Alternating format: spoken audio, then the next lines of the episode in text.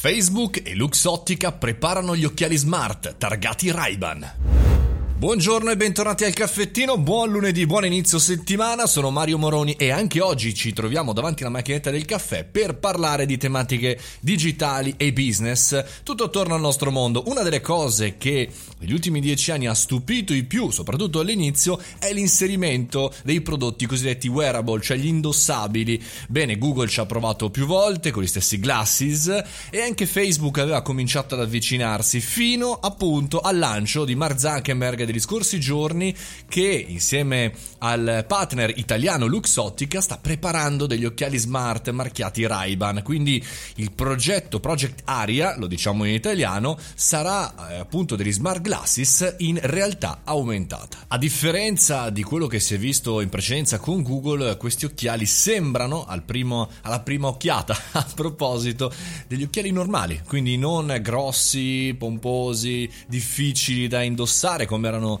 i Google Glasses. Quindi occhiali normali che non si distinguono da quelli tradizionali che potranno riconoscere gli oggetti o localizzarli più facilmente all'interno di grandi gruppi per so, scopi professionali, tradurre in tempo reale un testo, ma anche avviare una videochiamata riservata con il video che chiaramente viene mostrato sulla lente e l'audio ascoltato per induzione ossea, eh, cosa che abbiamo già visto in diverse start-up.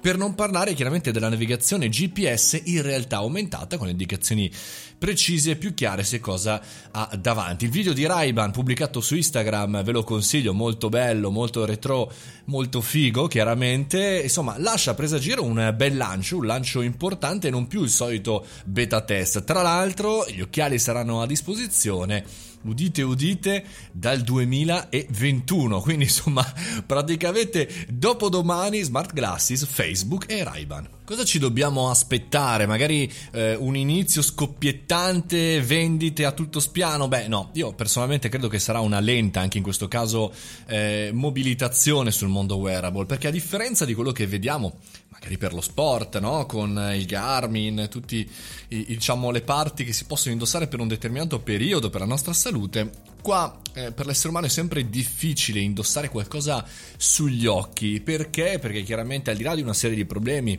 anche legati ad alcune malattie, ma eh, ci, ci, dà magari fastidio, ci, ci, stacca dalla realtà umana e forse un po' come dice Harari, eh, po- pro- probabilmente siamo all'inizio di un prossimo essere umano che invece avrà questi dispositivi in maniera normale, come anche il Neuralink del buon Elon Musk, normale averlo impiantato nel cervello, normale avere i glasses.